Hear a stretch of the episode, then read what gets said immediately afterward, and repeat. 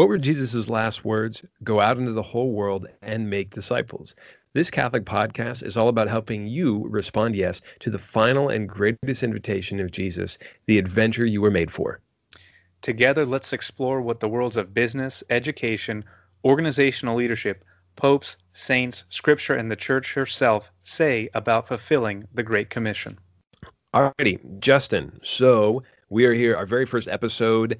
What is the vocation of the church? What does the church exist for? Yeah, Dan, I think uh, you and I have done a lot of research on this, gone into the book we've written together that's going to be coming out later this fall, but it's to evangelize. That's what we're here to do. And um, that's why the church exists. Jesus said it himself in the Great Commission. Yes. So this, when we were doing research for our book, one of the lines that shocked me the most, this was from Evangelii Nuntiandi, which is a great encyclical on catechesis and evangelization. This is paragraph 14. Evangelizing is, in fact, the grace and vocation proper to the church. And I'll admit that really struck me when I first read it because I thought that doesn't feel like it's right in the sense that this doesn't, that's not what we look like. That's not what we're doing right now. Um, but I thought, okay, he's a pope. He probably knows better than I do. Mm-hmm. Um, and so I, I, know that was one of the things I really wrestled with and tried to get my head around. So as we were writing the book, that refocused and reframed the way I think about what it means to be Catholic, both from a professional perspective, because I work for the church like you do, but personally, because I know that I need to step up to the plate and do whatever the church is asking me to.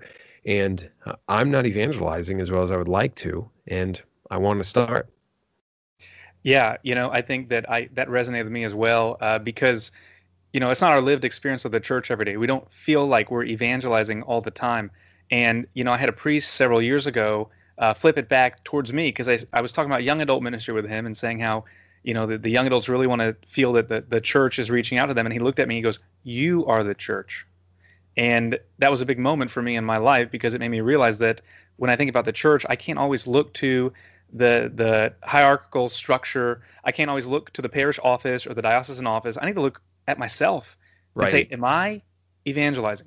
Am I sharing the good news that I have and am I doing it joyfully, like Pope Francis has been calling us to do, the joy of the gospel? Am I am I doing that?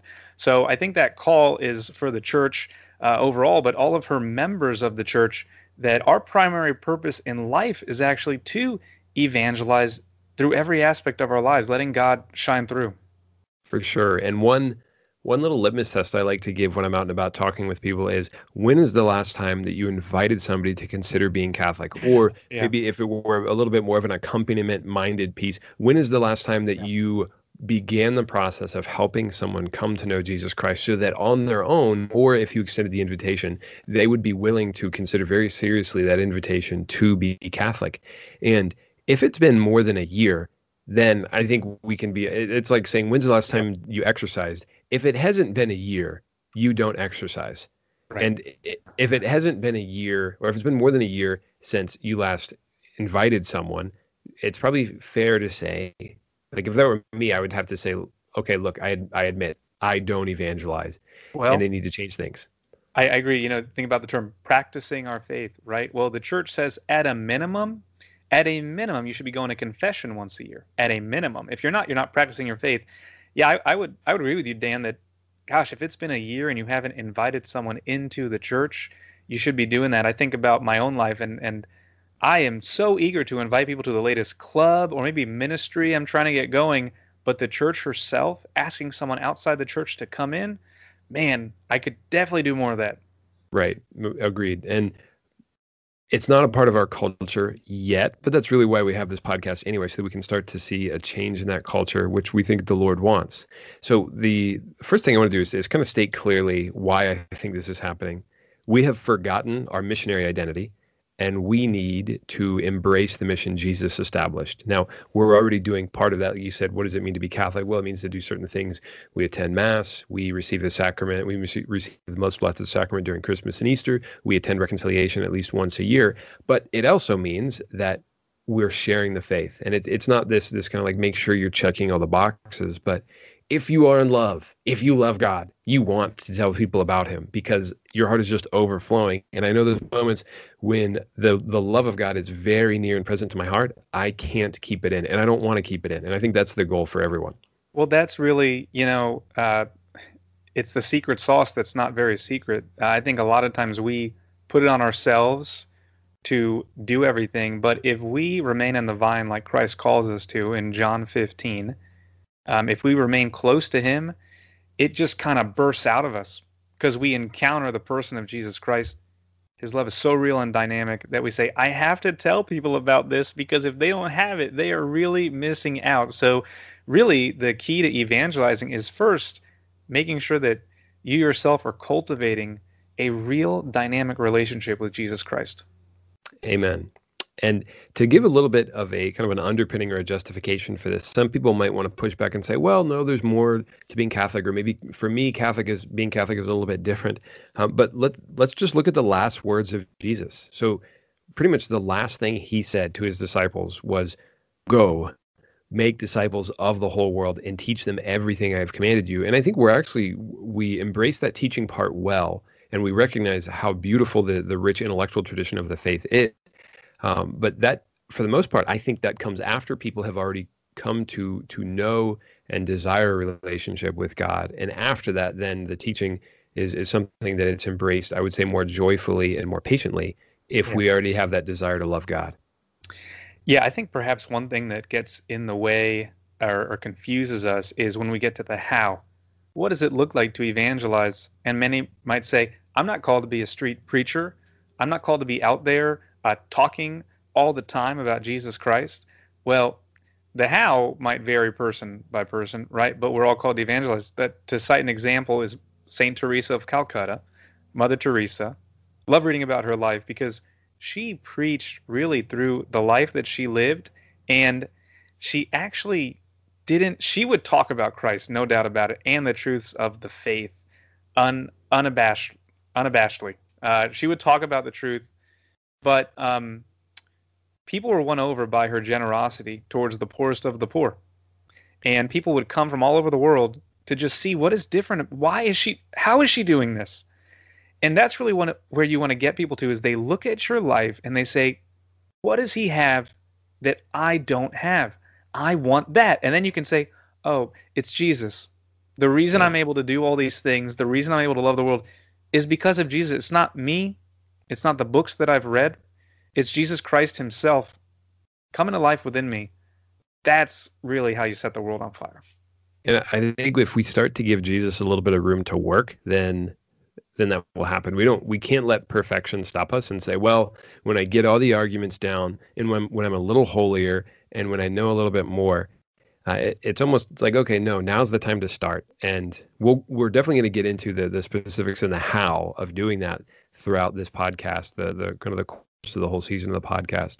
Um, but just starting and being willing to let that relationship develop, and um, that that in itself gives God space. It's kind of like God yeah. can't steer a parked car. If you are not moving, if, you, if you're just kind of stalled, if I'm stalled, thinking like I have to know more, I have to be like I'm I'm in my 30s. If I don't know enough now, I'm probably not ever going to to to start sharing the faith. And yeah. this is for all the baptized. This is not for some like special secret ninja group of Catholics. This is for all of us. There's a, a very uh, church document put out by the Pontifical Council for the New Evangelizations that should give you a clue on what it's all about. Um, but in the introduction, I believe it's page five, there's a line that says something like this There can be no alibi for anybody in the church not to evangelize. This mission is for everyone. It's not just for professionals. It's not just for priests and religious. This is for every mm-hmm. baptized Catholic. No, I I love that, Dan, and I think um, one thing that really helps me is thinking about the four stages of discipleship. I believe these were coined by Sherry Weddell, and she says there are four stages folks will move through. Uh, first is going to be the wanderer, right? So think about people in our lives, maybe in our own lives, when we were just wandering, kind of not really looking for the truth. Then you move to the seeker, saying, okay, I want to know what the truth is. Then, next, once you find the truth, who is Jesus Christ himself, the way, the truth, and the life, you move into a discipleship mode. You say, I want to follow him. Then, and only then do you move on to the apostle stage after that, where you go and announce the gospel to the world. So I think even with that paradigm, we see that if we want to share the gospel, if we want to see other people fall in love with Jesus, we have to start by following Christ ourselves. He's the one that's going to give us the nourishment and the strength, especially through prayer life and the sacramental life, to go out and preach to the whole world. For sure, and, I want to I want to key in on, on something you said because you um, you you identified we are all at, at a different stage in our life, kind of the journey close to God. And imagine for a second if a doctor only had one prescription, no matter who came to see that doctor, uh, yeah. if whether they had a broken leg or yeah. a sinus infection, and the doctor said, "Here, here's what you need." Yeah. And what what Weddell was getting at is um, everyone needs a little bit of a different medicine based on where they are, and um, that those early stages. Another another way of of breaking those up is trust, curiosity, openness, and seeking, leading into that that full fledged discipleship. And you respond differently um, because um, people want different things at that point. So. Uh, if you start sharing about, for instance, the beauty of some of the more intricate points of, of theology with somebody who doesn't trust you, doesn't trust the church, it is going to be lost on them that would probably be like using essential oils on somebody who had a broken leg. Um, mm-hmm. And I don't I don't think it's gonna it's gonna cut it. Um, but if you begin by establishing trust, I remember I, I, went to get my haircut and the barber asked me, well, what do you do? And I, I, started explaining that I work for the church. And his response was immediately, I used to do that, but I don't think anybody needs to go to church anymore. I just pray from home. And it was, it was one of those moments. It was like, okay, well, you basically just told me that my job is a waste of time. Um, so how do I respond to you? And I could have combated and I could have argued yeah. with him and tried to convince him, but instead I thought, okay, let me listen because uh, he, if I if I give him an answer, he's not ready. He doesn't trust me. He's not ready to receive that. Yeah. So instead, let me show him I, I, I can be trusted and I respect him. Mm-hmm. And so I just invited him to share a little bit about his experience because I could tell it had been something had been bad enough to make him feel that way. Yeah. And he ended up sharing a lot. And by the end of the haircut, which is if you think about it, not that long, he said, "You know, I think we need people like you. I'm I'm happy for what you're doing. Keep it up, man." And I established a little bit of trust without telling yeah. him anything about my opinion, and he was that much closer. Yeah. Uh, and then that moves into curiosity, and that's kind of like if you only answer the question they ask and you don't say anything more. Yeah. Um, and so if if you're someone who just loves to talk and you love the faith so much, that that's me. I'm thinking of myself here. We just need to bite our tongue when someone starts asking questions. We yeah. answer the question succinctly and then yeah. let them ask more yeah. because they, they're really just like they're curious about one little point, um, and it, it's easy to overload them. And then when they're open, they come to you and, and, and they start uh, having a little bit more willingness to engage in a longer conversation. Um, people are differentiated, and we can't respond with one single answer to every person. No, I agree. It really does start with listening you know, listening. Uh, Jesus showed us this time and time again. Another saint that was big on this was I just happen to have his prayer card with me, Saint Francis of Assisi. Ooh. Uh, Saint Francis of Assisi. Uh, you know his his famous the prayer of Saint Frisi, the prayer of Saint Francis, which is uh, seek first to understand, right? So, you know, if we can if we can do that and put ourselves in the other shoe, and listen to them because that's really what Christ does. If we look at all the encounters he has in the gospel, if we can do that, then you're right. We're going to build trust and then be able to talk about the deeper things. Another paradigm that's helped me is thinking about the alphabet A to Z, right? Okay, if you meet someone that's at A and you try to give them X right away, you know, like the church is teaching on a difficult subject, that ain't going to work very well. God right. might not even want you to do that, right? You have a conversation at a bus stop or whatever. But say this person's at C and you listen well, you say a prayer, you ask for the Holy Spirit's guidance, and you get them from C to D, that was your job. That's all God wanted you to do. That's all the time you had. You were one more drop of grace in that person's life to lead them closer to heaven. I got a friend that uh, said something I loved one time. He said that, you know, we help people get to heaven, you know, one hug at a time, basically. Every little thing we do can help. So I know we, we love our faith so much we want to cram it all down people's throats sometimes, but that's just not how things work. Drinking down out of a fire hose, you know, we need to walk with people and listen them, build that trust, and lead them patiently to our Lord uh, in the proper time.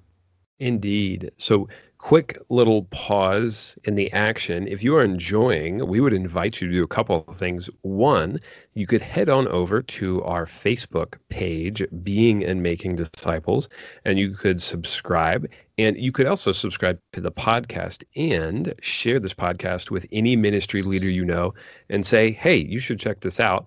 You can also find uh, me on Instagram, dboyd85 and uh, we would love to hear from you and hear about topics you might want to hear about. Yeah, I'm glad you mentioned that, Dan, because what we're trying to do here is build a community of folks. We know there's a lot of people out there laboring in the Lord's vineyard. We're trying to build a community of folks, lay, clergy, whoever wants to be a part of this, just sharing ideas and resources to keep us encouraged, share best practices so that together, uh, as the church has always been called to do, we work together to fulfill the Great Commission. Amen.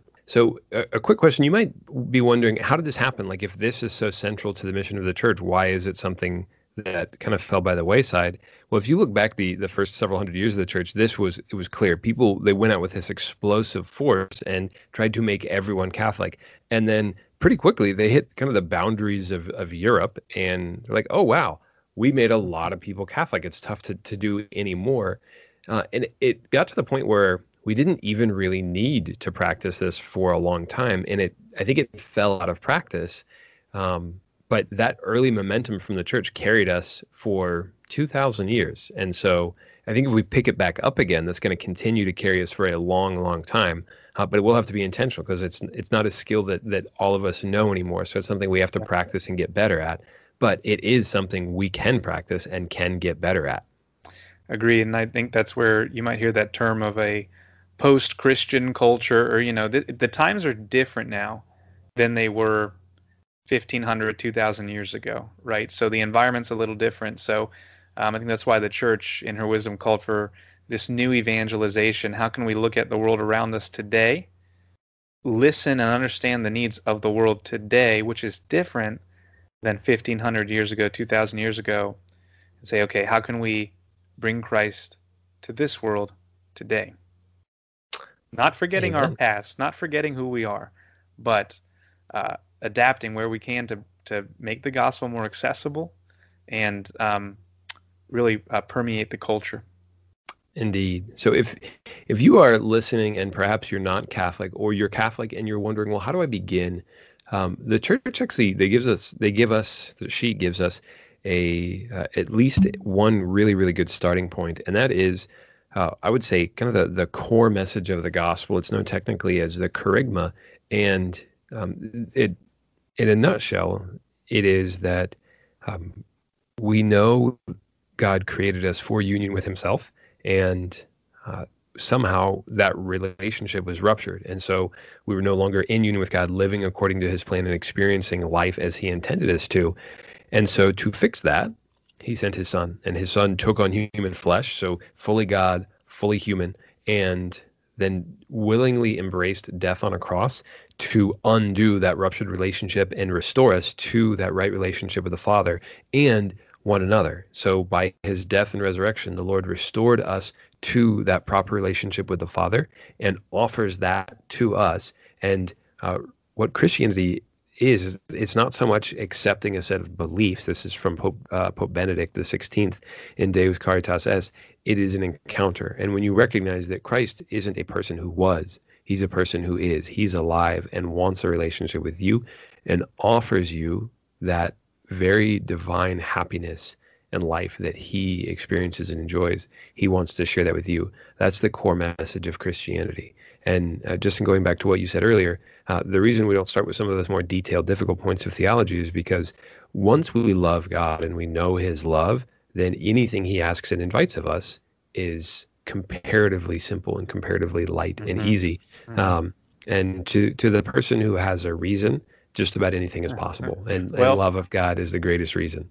I think it comes full circle because earlier, as we were talking about, evangelization begins with trust our obedience to God begins with trust. God works in the exact same way. We have to trust Him first, and then obeying the Ten Commandments becomes a lot easier. Listening to the guidance of His body, the church, and her teachings, all of them, becomes a lot easier because first we have to trust, but then after that, um, then that's when the uh, full discipleship can can take on. So I think God works in the same way that we're talking about today. That is probably a great place to to stop. And if if we can figure out, all right, this, God is inviting us to do for others what uh, what He invites us to do with Him, and, and establishing that trust. Yeah. So if you have any questions for us, you want us to cover any topics, I want to give you an email address. It is being and making disciples all spell it out all words words no symbols or spaces being and making disciples at gmail.com we would love to hear from you and answer any questions you have uh, and we would also love for you to like comment subscribe all of the things and check us out on social media. So thank you so much for joining us and we will be back for our next episode of being and making disciples. God bless you and please count on our prayers